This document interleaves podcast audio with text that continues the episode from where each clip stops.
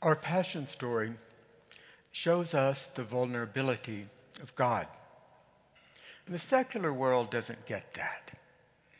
One contemporary skeptic calls the crucifix an obscene icon. Well, when I pray the rosary and kiss that obscene icon, I am kissing the vulnerability of God. Today's atheists are boring because they don't understand us well enough to disagree intelligently. But the father of 20th century atheism, Friedrich Nietzsche, understood us perfectly well and found us appalling. He was appalled by the cross and despised our suffering God. For him, life was about dominating power he preferred Dionysius, a hard drinking, libidinous, seducer of Ariadne, slayer of pirates, too strong to suffer.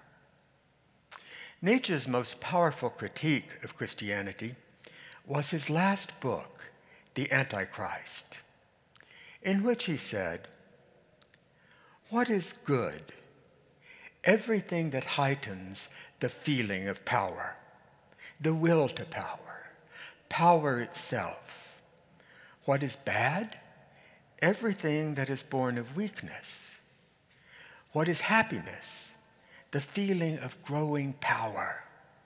The weak and the failures shall perish, and they shall be given every possible assistance. What is more harmful than any vice? Active pity for all failures Christianity.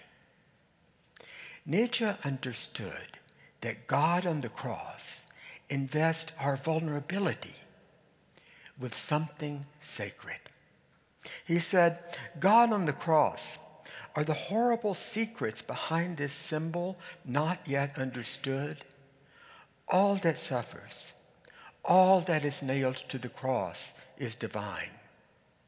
All of us are nailed to the cross we are all divine. Christianity has been the greatest misfortune of mankind so far. But sometimes the most passionate hatred masks a secret love. Four months after finishing The Antichrist, Nietzsche was committed to an insane asylum. Now, how did that happen? Some of his disciples refuse to believe this story. Many of his biographers do.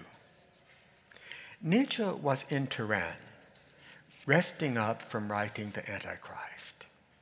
One day, he was walking along, as he was walking along a street, he saw a draft horse collapse from exhaustion.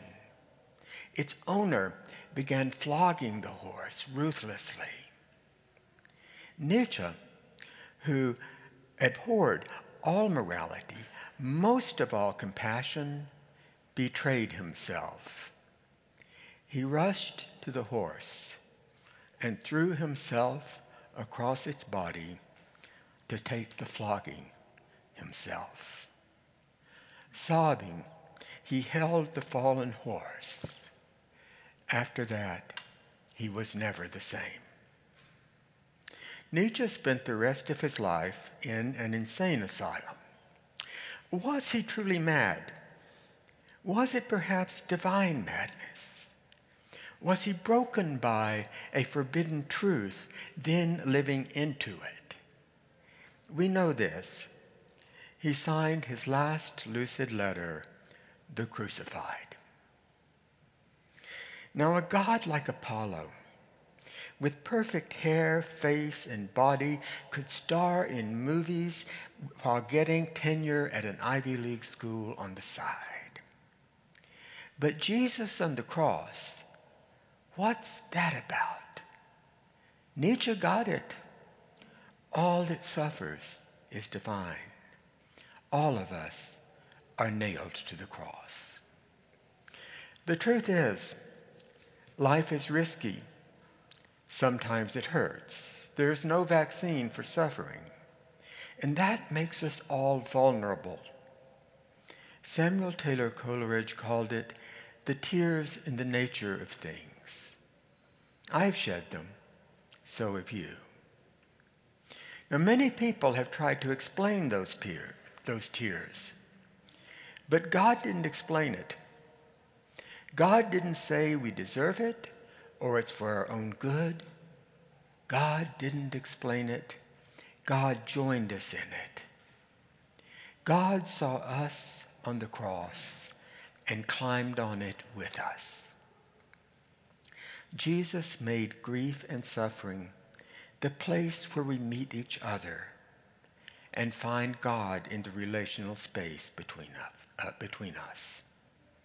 So if God is on the cross, who else is there?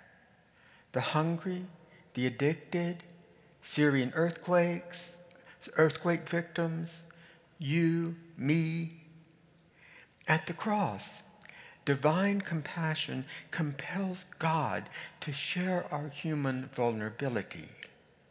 And our mutual, mutual vulnerability compels our compassion for each other. That vulnerable compassion, that cross, is where we find God, the meaning and value of our lives.